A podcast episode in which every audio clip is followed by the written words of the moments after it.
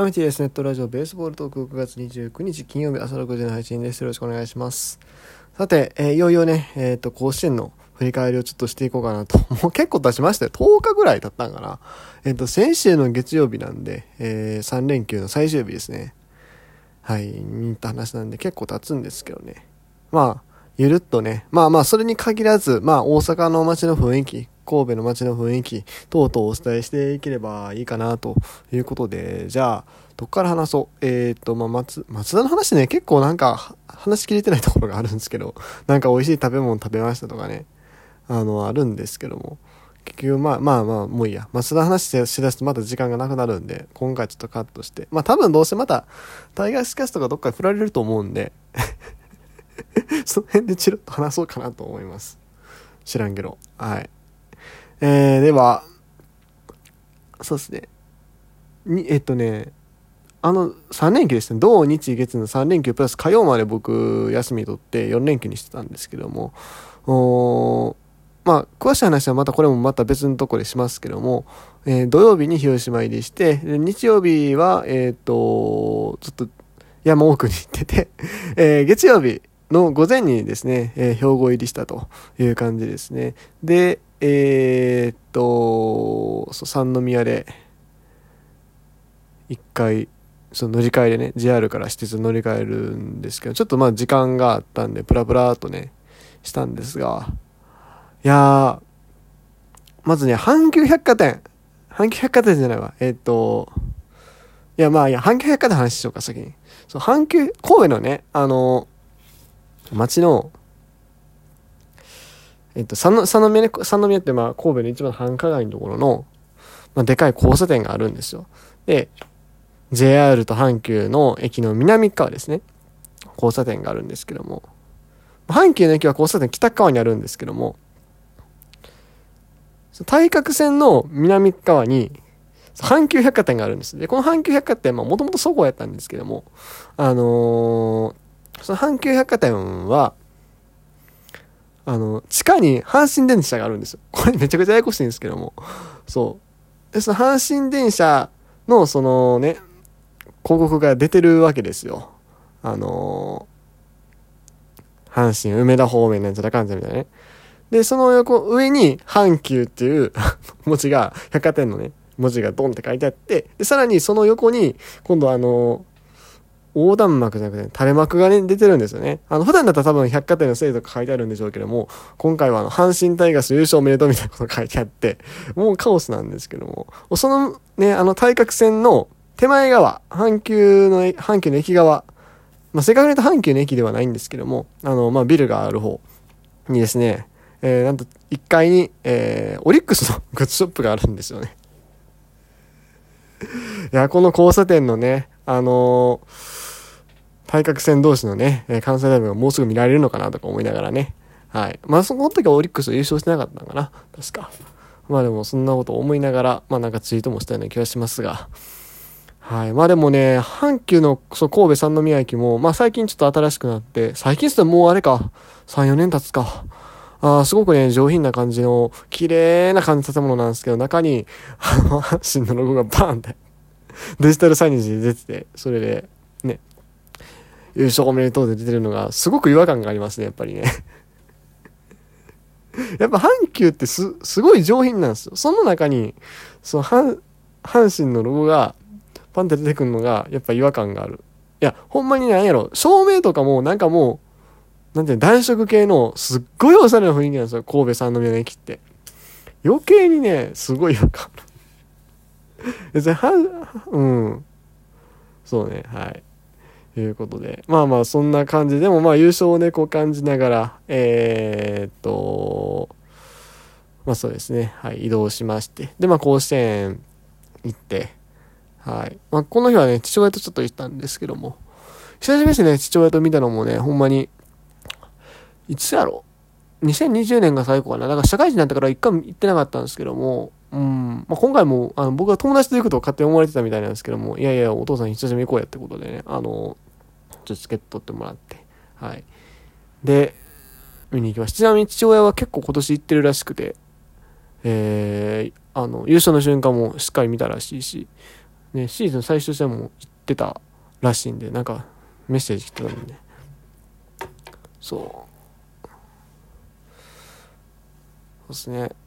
で、えっ、ー、と、阪神の駅もね、駅、そう出たらやっぱり、あの、優勝おめでとうの広告がいっぱい出てるしね、ああ、優勝したんや って思いながら、はい、甲子園行って、グッズショップも結構人並んでましたよね。うん。甲子園行って、でこの日なんか、あのー、父親に聞いたら、一塁側やから、あの、日なんか当たらへんよっつってて、それをね、信頼しきって、あのー、なんだ、日焼け止めが全然せずに行ったら、ちょうどですね、試合開始2時の、2時から1時間ぐらい、首元めちゃくちゃ火当たるとこで これまずいなって思って、そう、タオル買いに行ったんですよ。森下くんじゃないわ。えっ、ー、と、前川右京くんのタオルを買いました。なんでかっていうと、あの、白地に赤の文字やったからですね。白はね、吸収しづらいんで、あの、光を反射するんでちょうどいいかなと思って。はい。まあ、山本っていう手もあったんですけども、まあまあ、あのー、多分前側の方が長いこと阪神で活躍してくれるだろうなと思ったんで、まあ年齢的な話ね。はい。それでまあ、あのー、前側の方を買ったんですけど、まあ前が出てなかったんですけどね。まあ山本も出てないんでね、そこは一緒なんですよ。そうで、試合はね、まあ、渋い試合でしたね。うん。大貫からね、まずヒット出へんかったもん結局チャンスを作ってんねんけど、フォアボールとかやったから、そう、あの、ヒッノーヒットなんですよ、確か大貫から。で、阪神の先発は誰やったっけ？ビーズリーか。そう、ビーズリーなんで、まあ、こっちは粘りながらよね。そう。まあでも結局なんかもう、そう、ベイスターズも結構エラーはしてくれるんですけども、それを物にしきれない話になって、まあしゃあないよね。まあ近本がも務め外れてたから、この試合に関しては。しゃあないんですけども、まあ見てて、ストレスの非常に溜まる試合でしたね。うん。広島の時もね、結構勝ったのにストレス溜まる試合だったんですよ。なんか危険なプレーとか、ね、エラーとかあってね。今回もね、やっぱりな、なんかね、そう、僕あの、今年優勝してるんですけど、阪神。なんか、あんまり強いっていう実感がないんですよね 見てる試合がどうも、どうもいまいちなんですよ。うん、まあ紹介試合からね、言うてもしゃあないんですけども。で、そう、結局試合負けましたね。まあ、あんま覚えてないわ。なんか、近本が出てきて、代打出てきたけども、結局ダブルプレイで終わったとか、そういうの、あと、ダイソーノイジーね。ダイソーノイジー。そう、代打近本とダイソーノイジーはもうしっかりね、あの、取りましたよ。もうめったにないからね。まあ、大体近本はいけど、ダイソーノイズはもうあってほしくもないからね。何だっけ？確か、森下小野寺？島田か？そう、島田がなんか、バントしよう、セーフティバント試みたら、それが、あ頭部に当たっちゃったんですそれでダイソーノイジーっていうまさかの展開になったんですよ。もう、近本出しちゃってたからね。延長戦でね。そう。あれ、島田もね、いや、現地見てる感じとなんかバントしに行ったから当たったかなと思ったんですけど、まああれ普通に当たってますね。うん。まあバン、バントしに行ってなかったら多分普通のデッドボールなんですけども、あの、腕とかその辺、お腹とか、脇腹？わからんけども。うん。いや、最初 当たったの分からんかったから、頭に当たったっていうのが。なんであんなセーフティーってあんな派手に打ち上げんねんって一瞬思ったんですけど、ちょっとして、あの、ことの重大さを理解しましたね、本当に。でも本当に、まあ、あれはめちゃくちゃ心配になりましたけども、まあ、無事だったんですけども、まあ試合の方は結局その次の回かな、あ打たれて負けました。はい。誰だっけ？すごい。石井か。石が、石井投げすぎやねんって。消化試合入ってんのに。でもね、これね、しゃあないんですよ。2軍もね、ピッチャーいないんですよ、阪神。もうね、あのー、うん。育成で何人かピッチャー取っといた方がええと思う。ピッチャー多くて困ることないんで。ほんま2軍のピッチャーが結構カツカツらしいんですよね、今ね。うん。2軍のピッチャー多くてもええんで。で、まあ、故障者も多いじゃないですか。高橋春とかは、まあ、なんかキャッチボール再開みたいな話あったりするけど、小川が今度 TJ を受けたでしょ、今ね。あの、今年の育成ドラフト、いっぱいピッチャー取ってください。4、5人、あの、できれば大卒で、うん。まあ、あの、2、3年で悪かったら入れ替えていけばいいと思うんで。育成ドラフトってのはそういうもんやからね。うん。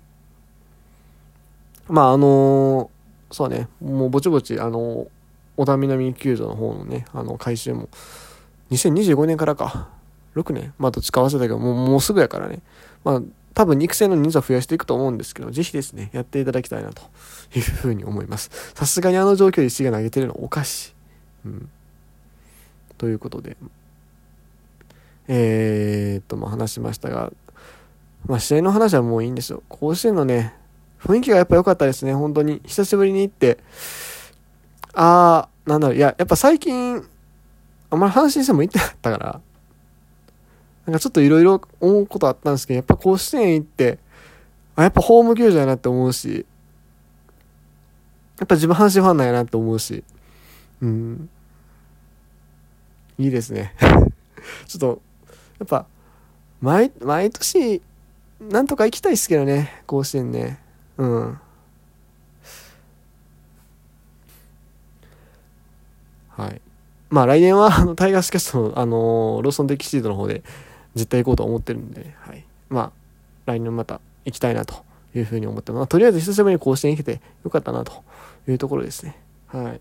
ちなみに翌日、えー大阪の街にちょっと出たんですけど、まあ、梅田にちらっと行っただけなんですけども、あの、阪神百貨店は、なんか、休みの日はすごい列並んでるらしいですけど、僕が行った時はまあ火曜日の朝10時だったので、ガラッガラで、まあガラッガラは言い過ぎやけど、なんか1階の入り口とかは別に並んでなかった。普通に、あの、8階直で行って入れましたね。まあそんなに、特に何もなかったんですけど、まだ優勝限定グッズとかも多分なかったと思うんでね。はい。